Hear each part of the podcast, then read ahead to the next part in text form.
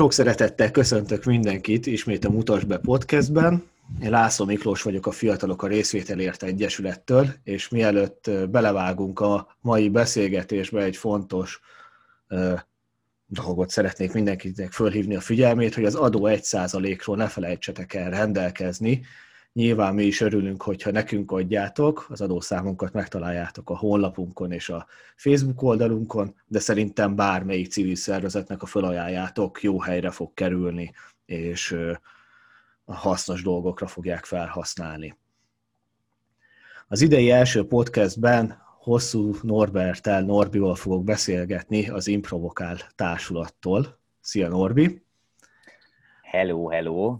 A mai napon, amikor beszélgetünk, van 104 éve, hogy megszületett Alex Steinweiss, aki egy grafikus, és a lemezborítóknak a feltalálója. Ő volt az első, aki lemezborítót tervezett.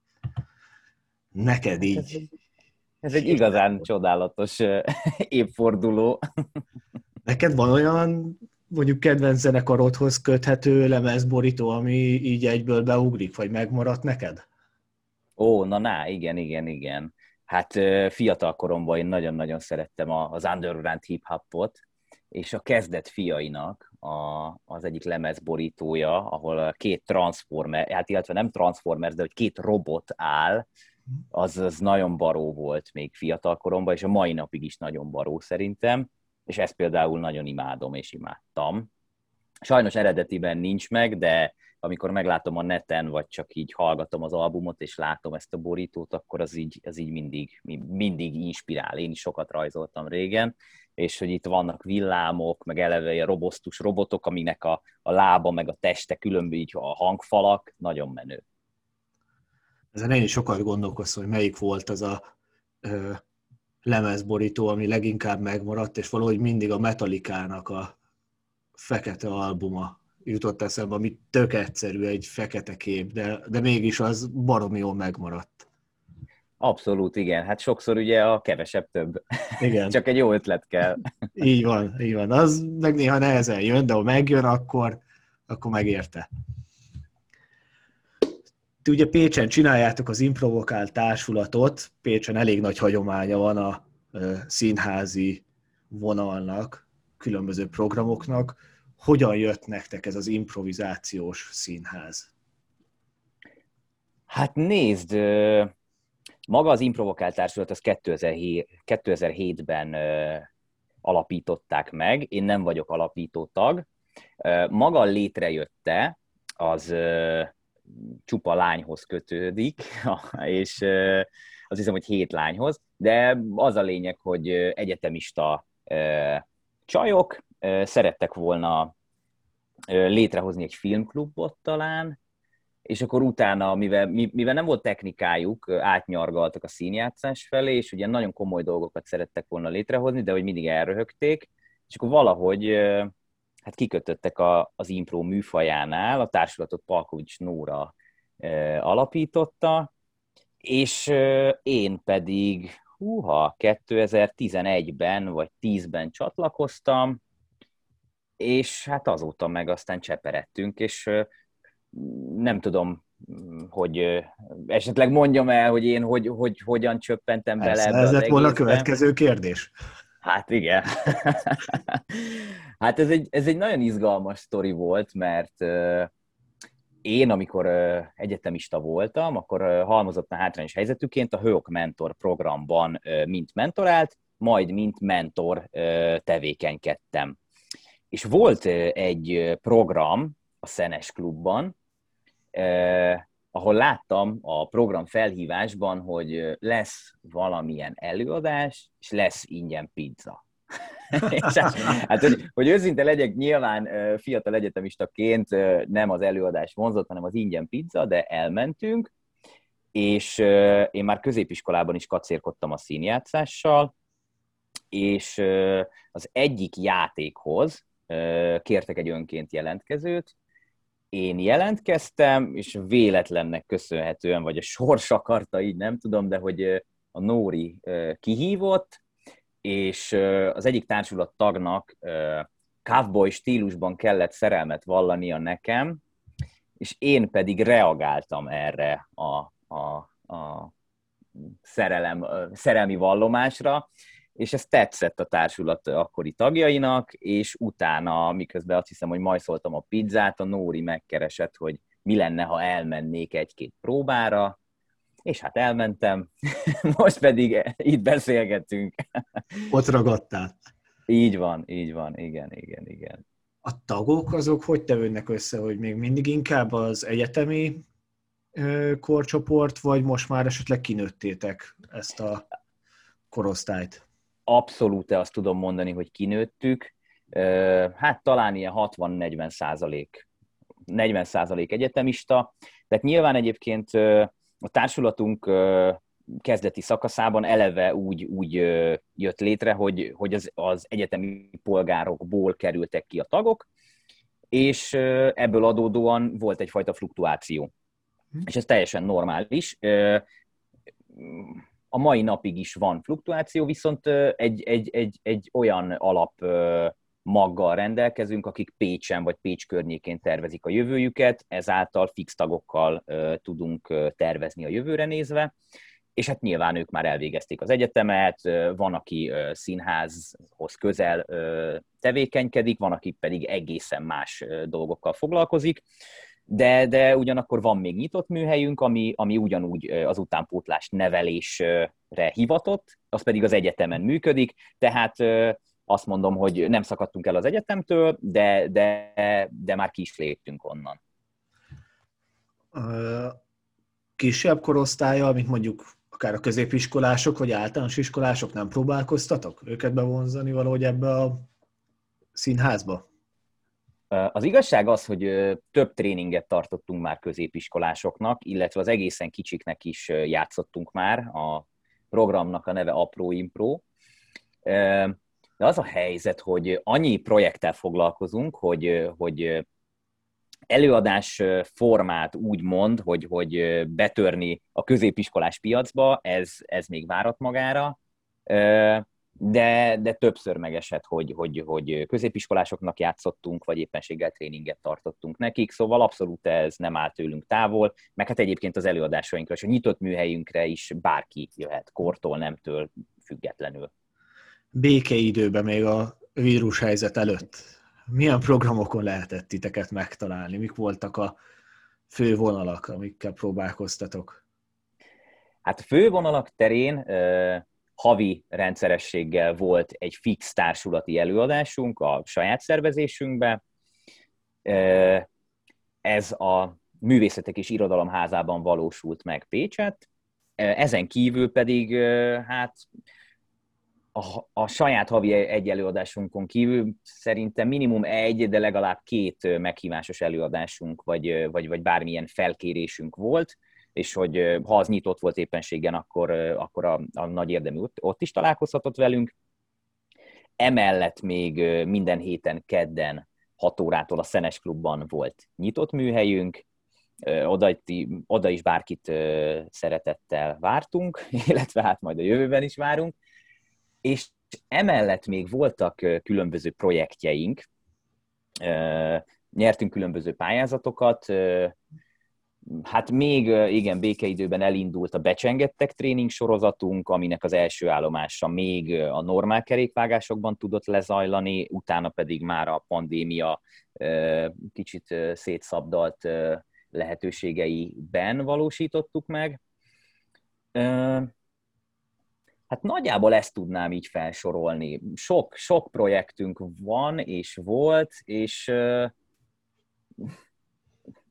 ne, ne, nehéz most így kicsit másfél év távlatából így, így, így, így, így olyan elánnal mesélni ezekről a dolgokról, de, de nagyjából ennyi. Erről a becsengettek tréning sorozatról kicsit mesélj nekünk, mert ezzel, mikor meghirdettétek, én is kicsit így szemeztem, sajnos az időpont akkor nekem nem volt jó, de, de így többfelé is én tovább ajánlottam akkoriban így, főleg tanárismerősöknek. Igen, hát köszönjük szépen ezúton is, és hát a, hogyha ha lehet majd, akkor a következő alkalmakra várunk téged is szeretettel. Ez egy alternatív nevelés módszertani tréning sorozat volt, négy alkalmat ölelt fel, Drámapedagógia, pszichológia, improvizáció és élménypedagógia. Ez a társulat művészeti vezetőjének Kovács Fanninak a fejéből pattant ki. Ő nagyon-nagyon a szívén viseli a pedagógia, mint olyan, hogy, hogy, hogy, hogy éppenséggel mit lehet kihozni ebből. És ezt ő álmodta meg, és ennek kapcsán nyertünk egy pályázatot, tehát volt erre anyagi támogatásunk, és így tudtuk megvalósítani magát a projektet, és ennek kapcsán tudtunk különböző szakembereket meghívni, akik tartottak tréningeket, de, de lényeg, hogy magának ennek a tréning sorozatnak az volt a, a célkitűzése, hogy a gyakorló vagy éppenséggel pálya elhagyó pedagógusokat, vagy olyanokat, akik fiatalokkal foglalkoznak, egy, egy új eszköztárral ruházzuk fel, vagy esetleg a meglévő eszköztárukat bővítsük, az érzelmi intelligenciájukat fejlesszük, és új, új nézőpontokat teremtsünk nekik. Illetve még a pandémia előtt egy cél volt, hogy, hogy egy közösséget, egy, egy közösséget teremtsünk azáltal, hogy különböző városokból, különböző szakterületekről összegyűjtsünk olyan, olyan személyeket, akik meg tudják osztani a saját tudásukat egymással, tudnak segíteni, és motivációval tudják felruházni egymást. Gyakorlatilag ez volt a célkitűzése magának a programnak. Én azt gondolom, hogy ez maximálisan megvalósult. Összesen a négy tréningen 57 résztvevő volt, és nagyon jó visszajelzéseket kaptunk. De akkor ők nem csak Pécsről voltak ezek szerint? Nem, nem, nem, nem. Ormánságból, Gárdonyból, igen, én, én, én azt gondolom, hogy, hogy, hogy, hogy ha, ha nincs a pandémia, akkor ez, ez egy nagyon széles kört tudott volna bevonzani, Pécs környékéről is, de így is, így sem vagyunk csalódottak, mert, mert hogy abszolút szép számokkal és, és nagyon jó ismerettségekkel bővültünk. Mhm. A pandémia alatt sem sem ültetek meg a babérjaitokon, eléggé aktívak voltatok, és rendszeresen raktok ki különböző tematikákra ezt a négy szó, négy sor játékot. Mennyire tudjátok a követőiteket ezzel megmozgatni? Hát nézd, ez nagyon nehéz, illetve hát ez egy jó kérdés. az első hullámban az online kommunikációnkat nagyon erősen beindítottuk, nyilván mert hát a színpadi kommunikáció az megszűnt, és akkor ott az nagyon is működött, és nagyon meg tudtuk mozgatni a, a követőinket, és nagyon sok játékkal készültünk ott. A négy szó négy sor egyébként még a pandémia előttről származik, ez a társulat létrejöttével, én azt tudom mondani, hogy kb. egy idős, nagyon régóta játszuk ezt a játékot, nagyon szeretjük. Ez ugye abból áll, hogy hogy négy kvázi random szót összeillesztünk, és a vállalkozó kedvűeknek ezeket a, a négy szó felhasználásával kell négy soros versikéket alkotnia. És hát a kérdésedre a válasz, hogy azt gondolom, hogy eleve, aki az improval foglalkozik, abban benne van a játékosság elve. A játékosság azt, hogy, hogy, hogy kicsit kreatívkodni akar, és egy pandémia ennek hogyha, hogyha szabad ilyet mondani, akkor nem fog tudni gátat szabni. És ez nagyon jól működött is az első hullámban, viszont most arra egy picit beláttuk azt, hogy, hogy tekintve, hogy nem látjuk sajnos a végét, és, és nincs erről gyakorlatilag olyan kommunikáció, amit komolyan tudnánk venni, most egy picit visszavettünk, hiszen, hiszen nekünk is nekünk is talán egy picit talán, na már mindjárt meg, megfogalmazom ezt a dolgot, de nem akarok nagyon letargikus lenni, szóval új motivációk kellenek nektek is? Igen, igen, talán egy picit új motiváció kell nekünk is. Nem azt mondom, hogy motiválatlanok vagyunk, de, de nehéz úgy tartalmat gyártani a közönségünknek, hogy nem látjuk azt, hogy, hogy mi összességében nem egy online társulat vagyunk, hanem, hanem mi igenis egy interaktív színházi csapat vagyunk, akik, akik face-to-face kommunikálnak a közönségükkel, és ebben látjuk az imprónak a, a, az egyik nagy erejét.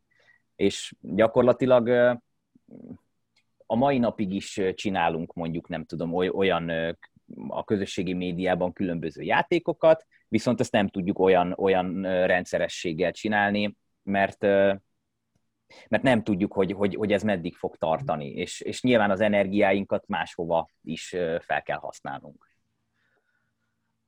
Hát igen, ez így nehéz. Én is magamon, meg szerintem akikkel így kollégákkal beszélgettem erről, mindenkinél jellemző ez a hullámokba, hogy van, amikor így nagyon jönnek az ötletek, és hogy belevetjük magunkat, és csináljuk az online térben, és van, amikor viszont nagyon elmegy az embernek a kedve, és, és arra sincsen ereje, hogy arrébb rakja a tollat.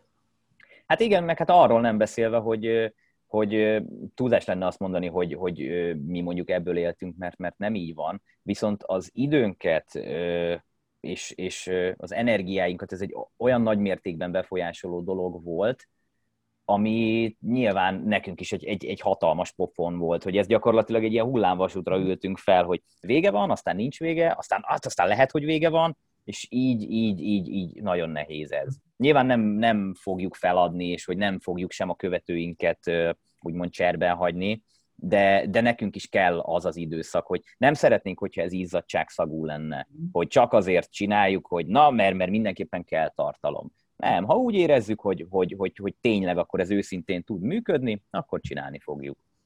És csináltátok is közben, például volt a karantén agytorna, ami szerintem nagyon jó gyakorlatok voltak, és annak körülörültem, hogy egy többségét ismertem, mert hogy ilyen nem formális módszerek között azért használtuk, de az, hogy ezeket így átadjuk, hogy csináltatok róluk kis videókat, és javasoltátok, hogy ezeket otthon gyerekekkel, párukkal az emberek csinálják, ez egy nagyon jó ötlet volt szerintem. Köszönjük szépen. Egyébként magát az ötletet a, a Pécs TV-vel karöltve valósítottuk meg, és hát hiszünk abban, hogy, hogy igen, hogy, hogy a karantén nem csak abból állhat, hogy mondjuk lefekszünk az ágyra és nyomatjuk a Netflixet, hanem mind fizikailag, mind szellemileg karban kell tartani saját magunkat, és hát ezeknek az impro technikáknak, vagy játékoknak az alkalmazása, amellett, hogy, hogy nagyon mókás, meg nagyon vicces, hát nagyon-nagyon-nagyon sokat tanít saját magunkról. Szóval javaslom mindenkinek, hogy, hogy játszatok otthon, és nézzétek meg a karantén agytorna videónkat a reklám helye. A Facebook oldalatokat úgyis a leírásban mindenhol megtalálják a hallgatók, ott vissza lehet keresni őket. Köszönjük Viszont szépen. A legjobb dolog, amit szerintem a legtöbben nagyon jókat derültek, és a legtöbb helyre eljutottatok vele a karantén alatt, az amikor filmes jeleneteket gondoltatok újra, és abból egy-egy pillanatról csináltatok képeket. Erről hát, mert ez baromi jó volt. Hát köszönjük szépen, mi is nagyon élveztük. Ezt, ez igazából csak részben kapcsolódik a társulathoz, mert ezt a párommal csináltuk, bár nyilván a párom a művészeti vezetője, én, én pedig szakmai vezetője vagyok a társulatnak. Hát, hát nyilván, amikor otthon voltunk a karanténban, akkor azokat a kreatív energiákat, amiket a színpadon nem tudtunk levezetni, azokat ilyen, ilyen, ilyen formában próbáltuk meg. De egyébként ez, ez egy régebbi ötlet. A Fanni ezt Hát ezt még annó úgy találtuk ki, hogy ezt egy jegyes fotózás kapcsán szeretné megvalósítani. A, a ti jegyes fotós? Fotózás? Igen, igen, igen, abszolút. A mi jegyes fotózásunk kapcsán szerette volna megvalósítani. E, és hát mi gondolkodtunk, hogy hát persze majd megvalósítjuk. De hát nem igazán volt még, még lánykérés, szóval ez még várat magára. De lényeg a lényeg, hogy én a Pirosok Gócz Doktorok Alapítványnál dolgozom, és hogy ott is átálltunk online munkára. És ennek kapcsán én vásároltam egy, egy állványt, amihez volt egy, egy ilyen kis sticker, itt is van egyébként, meg tudom mutatni, és az a lényeg, hogy hát nyilván ennek kapcsán távvezérléssel tudtuk irányítani a telefonunkat, és hát ezzel így szórakoztunk, és akkor a Fanni mondta, hogy hát mi lenne, hogyha, hogyha megcsinálnánk ezt a fotózást most. És hát ennek kapcsán megcsináltuk a, a, a Ghost egy ikonikus jelenetét, ugye az agyagozást, de hát szerettük volna, hogyha, vagy hát nem is az, hogy szerettük volna, hanem hát, hát nyilván agyag nem állt rendelkezésünkre, hanem az otthoni kellékekből kellett feltalálnunk magunkat, és a Fanny pont krumplis pogácsát csinált, ebből adódóan alapvető volt az ötlet, hogy, hogy az agyagot a tésztával helyettesítjük, utána pedig a sepphelyes arcú egyik ikonikus jelenetében a kokaint lisztel helyettesítettük, és hát így, így egyszerűen jöttek az ötletek maguktól. Kiraktuk az első posztot, utána pedig hát nagyon sokan írtak, nagyon sokan kérték, hogy legyen még, és hát nem, nem tudtunk megállni. És hát nem tudom, talán 20, 20 vagy 20 körüli 20 posztot csináltunk ebből, és hát nagyon-nagyon élveztük ezt. Nagyon jó, jó. Meg a New York Times-ba voltunk, szóval nem, nem, nem is gondoltuk, hogy, hogy, hogy ezzel az otthoni bohóckodással ilyen nagy tömegekhez elérünk, és ennyire fog tetszeni a, a nézőknek, vagy, vagy bár, bárkinek. A New York Times csak továbbosztotta, vagy meg is keresett titeket? Nem, nem, nem tovább osztotta. Egy ismerősünknek, aki egy, egy nemzetközi lapnál újságíró, ő csinált velünk egy interjút, és az ő írását nem került ki sehova, de hogy azt, azt vették át, és ő azt jelentették meg. Viszont nagyon érdekes volt, hogy alapjáraton ugye képekről beszélünk, és a képek jutottak el így, így, így országosan, viszont a, a New York Times-nál nem volt egy kép sem, csak leírták, hogy mit csinálunk. De így is nagyon izgalmas volt, és nagyon menő volt az egész. Én már te is egy évtizede vagy így a társulatnak a tagja. Mit érzel így a legnagyobb sikereteknek, amit ez a tíz év alatt vagy a társulat több mint tíz év alatt, de hogy amióta te is benne vagy így legnagyobb sikernek, amit együtt elértetek? Hát nézd, nem tudnék díjakat vagy, vagy, vagy, vagy bármit felsorolni, nem azért, mert, mert nincsenek, hanem, hanem azért, mert talán azt látom a társulat legnagyobb sikerének, hogy, hogy működünk. A beszélgetés első felében mondtam, hogy hogy, hogy sokszor megesik az, hogy, hogy, hogy, hogy játszótársak jönnek és mennek. Ebből adódóan örülünk annak, hogy, hogy folyamatosan meg tudunk újulni. És ezt a megújulást is nem, nem a nulláról kezdjük, hanem, hanem úgy azt gondolom, hogy egy, egy, egy masszív minőséget hozunk. És talán ezt tartom a társulat legnagyobb sikerének, hogy folyamatosan meg tudunk újulni, és folyamatosan jelen tudunk lenni, a magyar impro közösségben, és hát eleve mondjuk az is egy tök menő dolog, hogy mi első generációs impro társulat vagyunk, és, és ez tök menő. De, de felsorolhatnám azt egyébként, hogy amíg még lehetett, minden évben eljutottunk a Győri Nemzetközi Impro Fesztiválra, hogy el tudtunk indítani egy Impro Hostel nevű sorozatot, ahova gyakorlatilag az ország több impro társulatától meg tudtunk hívni színészeket, és együtt tudtunk velük játszani, tréningezni, illetve hogy, hogy a becsengettek meg tudott valósulni, hogy egyre magasabb szakmai színvonalon tudunk működni. Talán, talán ezt tudnám a legnagyobb büszkeségként említeni. Mennyire népszerű ez az imprózás itt Magyarországon? Mennyire vannak még hozzátok hasonló társulatok? Nézd, mostanság egyre több társulat van, nyilván a régi társulatok nagyon sok tréninget tartottak, és hát a, a, a tréning résztvevői sok, sokan beleszerettek ebbe a műfajba, és adott esetben mondjuk saját társulatot alapítottak, de azt kell mondjam, hogy még így sincs rengeteg társulat. Hát most, hogyha nagyon össze akarom villám gyorsan számolni, akkor 1, 2, 3, 4, 5, 6, 7, körülbelül, hogyha nagyon nagy vonalakban azt mondanám, hogy, hogy Magyarországon 10 impro társulat működik, akik tényleg mondjuk társulatként működnek. Leginkább Budapesten, illetve Sopronban, Győrben, Debrecenben, Pécsen, mm, de, de azt gondolom, hogy, hogy egyre nagyobb teret fog kapni maga az impro. Uh-huh. Mennyire tudtok velük együttműködni? Vannak közös programjaitok? Ugye említetted, hogy van egy nemzetközi impro találkozó.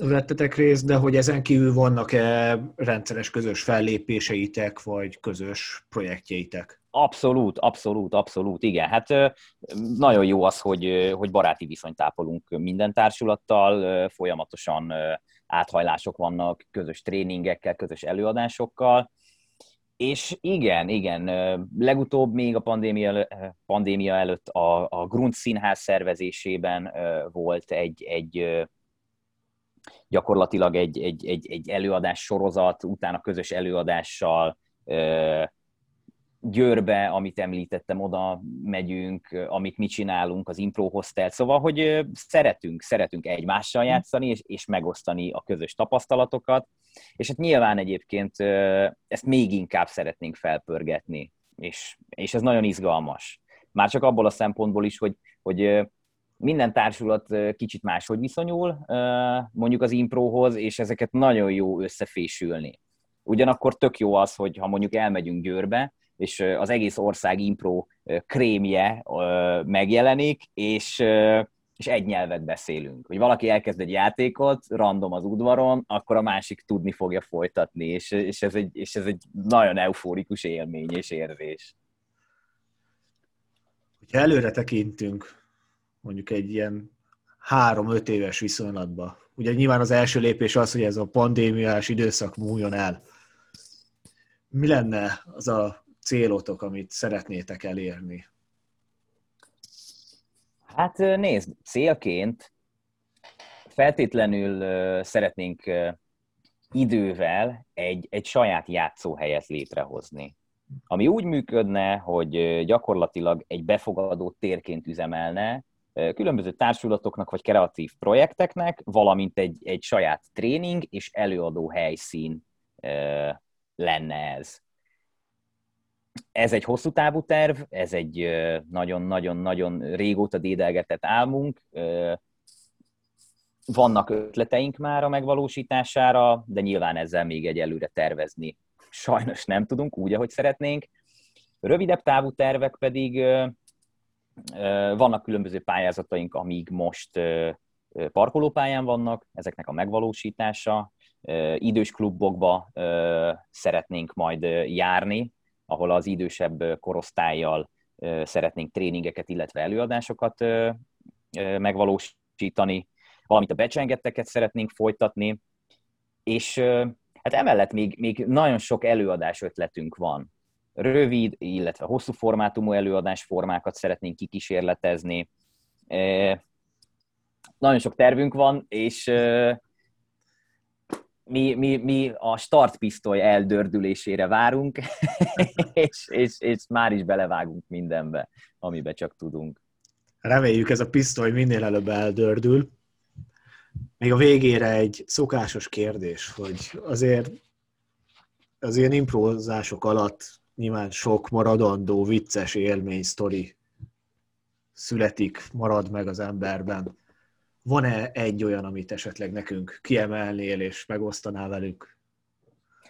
Hát ez egy nagyon nehéz kérdés. Ugyanis e, minden nagy képűség nélkül, de hogy mondhatjuk azt, hogy, hogy e, felejthetetlen, de ugyanakkor mégis felejthető maga az impro, mert hogy ez a pillanat művészete. E, nyilván vannak olyan előadás élmények, amik, amik bennem vannak, de, de talán nem lenne fair, hogyha egyet kiemelnék. Én inkább azt tudnám mondani, hogy aki most hallgatja ezt az adást, és érdeklődik, az jöjjön el egy előadásra, vagy jöjjön el egy tréningre, és, és szerezzen magának velünk egy legviccesebb, legpozitívabb élményt. Talán ennyi. Nagyon jó, köszönöm szépen, és köszönöm, hogy itt voltál velünk. A hallgatókat arra kérem, hogy kövessenek minket minden felületen, főleg azon, ahol hallgatnak minket, akár YouTube-on, Castboxon, Apple Podcasten, már majdnem minden fel, szokásos podcast felületen fönn vagyunk, nyomjatok a követésre, illetve kövessétek a Fiatalok a Részvételért Egyesületet a közösségi médiába, Facebookon és Instagramon is. Illetve az Improvokál társulatot is, akinek az elérhetőségeit a leírásban megtaláljátok. Sziasztok! Hello!